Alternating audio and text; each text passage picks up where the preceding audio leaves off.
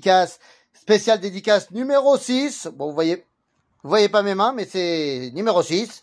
Sixième spéciale dédicace pour un autre mouvement de jeunesse fantastique, le Moadon. Et le Moadon, eh bien, je ne me rendais pas compte jusqu'à cette année à quel point il pouvait avoir un impact euh, important sur la jeunesse juive et à quel point il était prêt à prendre ses responsabilités sur cette jeunesse. Et donc, eh bien, c'est exactement de cela qu'on parle. Eh, pendant tous mes spéciales dédicaces, eh bien, on a parlé de la gestation du monde, on a parlé donc de la prise de responsabilité de cette gestation. Pourquoi? Parce que je suis libre.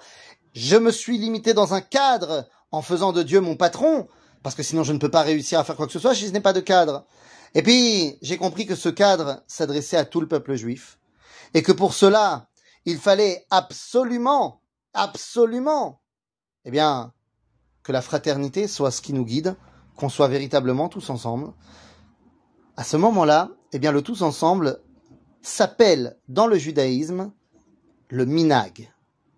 Et oui, Am Israël, il a des lois. les lois viennent des rabbins et tout ça, on a plein de lois juives. Mais il y a quelque chose qui est encore plus fort que la loi juive. Ce qui est encore plus fort que la loi juive, c'est le minag, les traditions. Pourquoi? Parce que ça vient du plus profond. On ne sait jamais en général d'où ça vient. C'est tellement ancré, c'est tellement profond que ça n'a pas d'origine forcément bien déterminée. Et on sait bien que dans toutes les fêtes, il y a des minagim très particuliers, très souvent qui tournent autour de la nourriture, mais pas que. Et je vais vous dire mieux que ça, des fois on ne se rend pas compte d'où ça vient ces minagim-là. Alors que si on cherche et on creuse, ces minagim font référence à des coutumes qui nous datent de l'époque du temple. À Rosh Hashanah, il y a aussi des minagim. Alors oui, on a les lois de sonner du chauffard, d'aller à la, prière, ce que vous voulez. Mais on a des minagim. Et les minagim de Rosh Hashanah, c'est quoi? Eh bien, c'est les simanim. Eh oui, qu'est-ce qu'on a inventé? C'est fantastique ce juif. On a inventé qu'au début du repas de Rosh Hashanah, eh bien, on va faire des jeux de mots. Comment ça, va faire des jeux de mots? Ben oui, on va prendre des aliments où leur nom, soit en hébreu, soit en araméen, nous fait penser à un concept, et donc on le mange, et en disant, bah tu quoi, ça me fait penser à ce concept-là de bénédiction, ou alors ce concept où on demande à Dieu qu'il s'occupe de nos ennemis, et yallah, on y va, on se fait plaisir.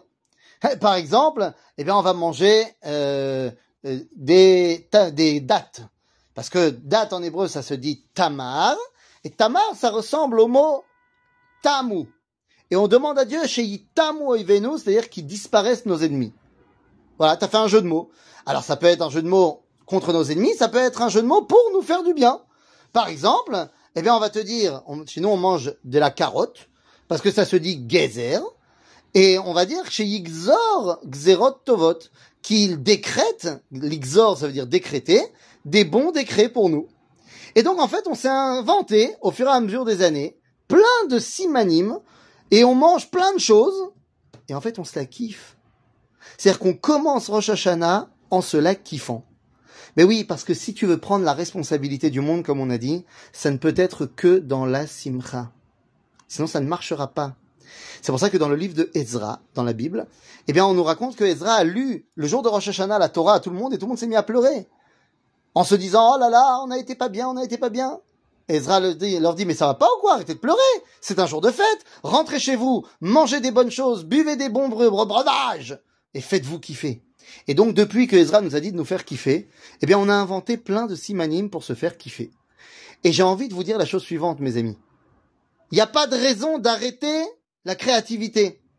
Dans ma famille, eh bien, chaque année, mes enfants doivent rajouter un nouveau jeu de mots. Eh oui. Donc on s'arrête pas aux simanimes, aux signes, aux, aux, aliments traditionnels, mais si de tradition on parle, il n'y a pas de raison que moi je puisse pas en inventer d'autres. Et donc, eh bien, on a plein d'autres. Par exemple, eh bien, on a mis euh, le grand verre de coca.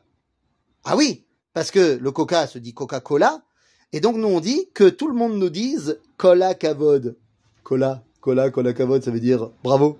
Eh, bien sûr. Ou alors, par exemple, évidemment, on mange de la banane. Et là, attention, il y a deux avis chez mes enfants. Soit la banane, c'est parce que ça ressemble à chez Ibané, que soit reconstruit le temple, ou alors parce que ça ressemble à bonne année. Banane, banané. Ben oui, il n'y a pas de raison que les jeux de mots ils soient que en hébreu ou en araméen. Et donc le but, c'est de cela kiffer. Pourquoi? Parce que si tu veux commencer l'année, si tu veux prendre la responsabilité de tout ça, et que tu es en stress à cause de ça, tu n'y arriveras pas. Ce n'est que si tu es malé simcha, malé ahava, plein de joie et d'amour, que tu vas pouvoir réussir à mener à bien cette responsabilité.